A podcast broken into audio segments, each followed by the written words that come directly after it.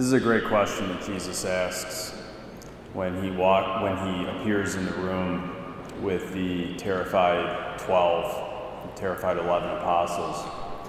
He says, "Have you anything here to eat?" And this question, I think, is kind of about the most human question that a person could ask. I think about how many times I've asked my own mom that, especially in my childhood. What do we have to eat? What do we have to eat?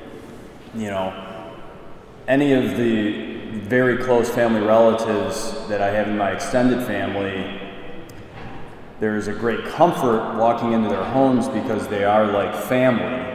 And hopefully, we all kind of have this experience of people in our lives where we just walk into their homes and we feel at home, even if it's not our own home. And how many times in my life have I walked into one of my aunt and uncle's houses and all my cousins are running around, and first thing I do, I say, you know, hey, Aunt Mary, how's it going? I'm immediately making a beeline to the refrigerator.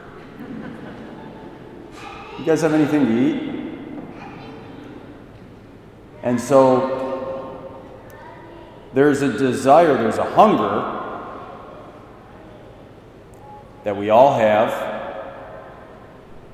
that needs to be satisfied relationally. There's a hunger for my family and the relationships, and there's a hunger for the bodily and the physical to be satisfied as well. Both of those things. There's kind of a spiritual hunger and there's a physical hunger. And all of that's going on in this passage, and it all goes on actually for all of us. Because we are both physical and spiritual beings. We are soul and body. That's very important. And those two things are not disconnected. The soul and the body are one until we die, and there's a separation. And a lot of people tend to think of the life that we live as, let's say, as Catholics, and if you die, you leave your body behind and then you go to heaven, and that's kind of the end of the story. You're in heaven with God forever. It's not actually what we believe. We believe in the resurrection of the body. We believe that we get our bodies back, fully restored. We actually believe in the restoration of the entire physical and material world, universe, where all that is now corruptible and dying and changing will be perfect forever. And there will be this perfect union between the spiritual and the physical, because the spiritual and the physical are both very important. And God wants to satisfy our hunger for both in this mystery that we celebrate of Jesus and the resurrection. Now, if somebody were to shoot you with a gun, you would not say, Hey, why'd you just shoot my body? You would say, You just shot me. And a lot of people wonder why does the church get so hung up on sexual issues? Well, those have to do with the body. And the body has a meaning and a teleology, we would say. It is for something specific. The body and the soul are meant to be together in an, a very integral way, not disintegrated way. And so when Jesus appears, he is not a ghost. He's physical, his body comes back. Jesus' passion is spiritual and physical. Jesus' resurrection, spiritual and physical. Our lives as Christians, spiritual and physical. God created all of the material universe, and what did He say? Focus on the spiritual, focus on the spiritual. No, He said, and we read in the book of Genesis that God looked upon all that He had created, and He said, This is good. The material is good. And so, in today's account, Jesus asks this really interesting question Have you anything here to eat? And I think that, and they, they do give him, they do give him food, and he starts to eat it. But I think what Jesus is doing here is, is he's kind of asking a cheeky question. And he's being clever. Have you anything here to eat? Because remember what happened at the beginning of this passage is those two disciples, this is this scene that we're hearing takes place on Easter, this particular passage, on Easter Sunday. And later that day, kind of the midday, early afternoon, there were those two disciples who were walking to Emmaus. And Jesus appeared to them. They didn't really recognize who he was. But he made himself present to them in the breaking of the bread. And then, as those two guys come back and they're about to tell the 11 what happened, they're recounting what happened and how he made himself known to them in the breaking of the bread. Jesus immediately appears right after this phrase, breaking of the bread. Have you anything here to eat? The reason I say Jesus is being clever here is because the answer is yes, we have you to eat. We have you to eat. We have Jesus to eat. And this is the same question I think Jesus asks us every time we walk into this, this church. Do you have anything to eat? And the answer is yes, Lord, we have you. And that's why we're here. And Jesus left a physical, he left himself for us in his presence, in his person, in a very physical way in the Eucharist. The Eucharist, we say as Catholics, is the source and summit of our faith. That means the Mass and the Eucharist itself, because the Eucharist is Jesus.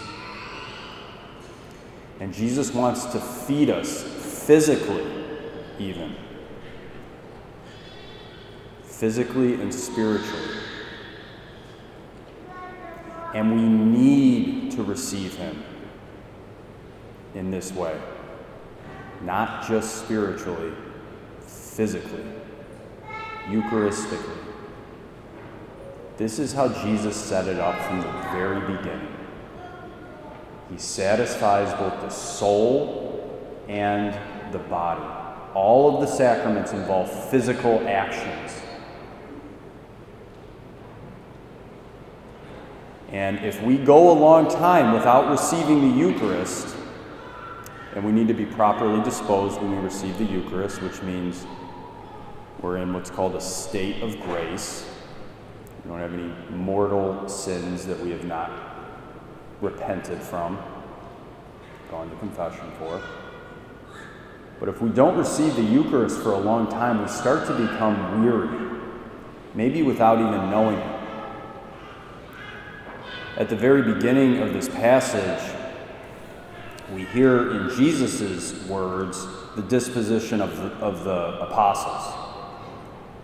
They're troubled. Why are you troubled? Why do questions arise in your heart? They're questioning, they're troubled.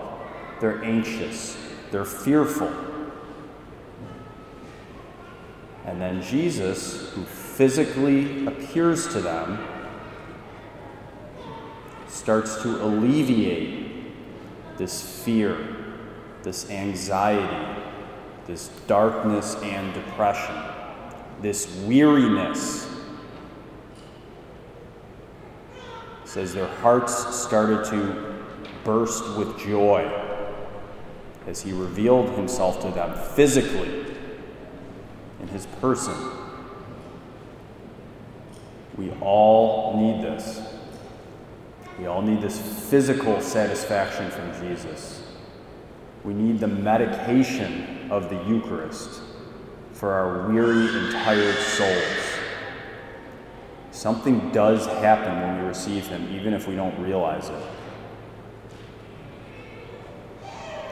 And you can tell. And we need to be here physically with one another. And so I just want to invite anyone who has not yet returned to Mass, and so I'm speaking to people uh, who are watching online now, and I say this with all, um, no judgment whatsoever. Um, it's probably time to come back. It's probably time to come back. And of course, there are always risks as far as a lot of people are still nervous about the virus to a certain extent. But it is much safer here at St. Michael's in this church than it is at any grocery store that you go to. I, I guarantee that. We put a lot of steps in place to make sure that people are at ease and comfort. So I encourage all of you in the congregation right now, those who have not come back physically, to invite friends or family to come back physically.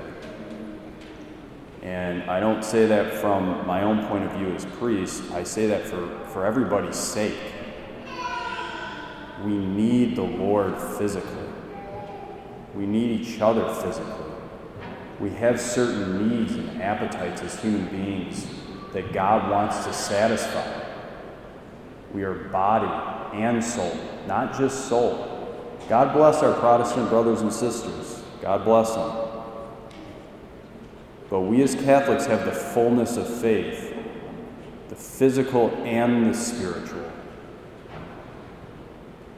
We have the joy and the relief that the sacraments give us. Jesus, I ask you to please help satisfy our hunger for you. And as you satisfy our hunger, help our hunger to even increase and then satisfy it even more. Expand our hearts to receive you and even, even more. And Lord, thank you for the great gift of the Eucharist, of community that you give us, especially as we as we remember this past year and how it has disconnected us in a very physical way. We are especially thankful for the ways that you satisfy our physical and spiritual needs and the practical ways that you have left us and that you give us perpetually, that you give us yourself. We ask you to bless our families, and we ask you to alleviate any fear that continues and bring peace. We ask this through Christ our Lord. Amen.